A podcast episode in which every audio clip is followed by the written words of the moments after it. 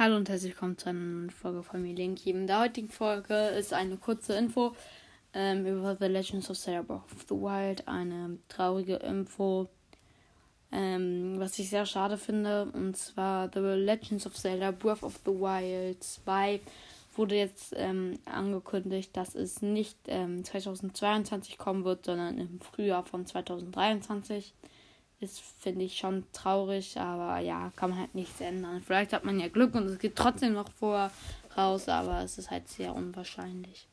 Aber es hat auch eine positive Seite und zwar können wir dann davon ausgehen, dass das Spiel sehr, sehr gut wird. Dann würde ich sagen, ciao und ja.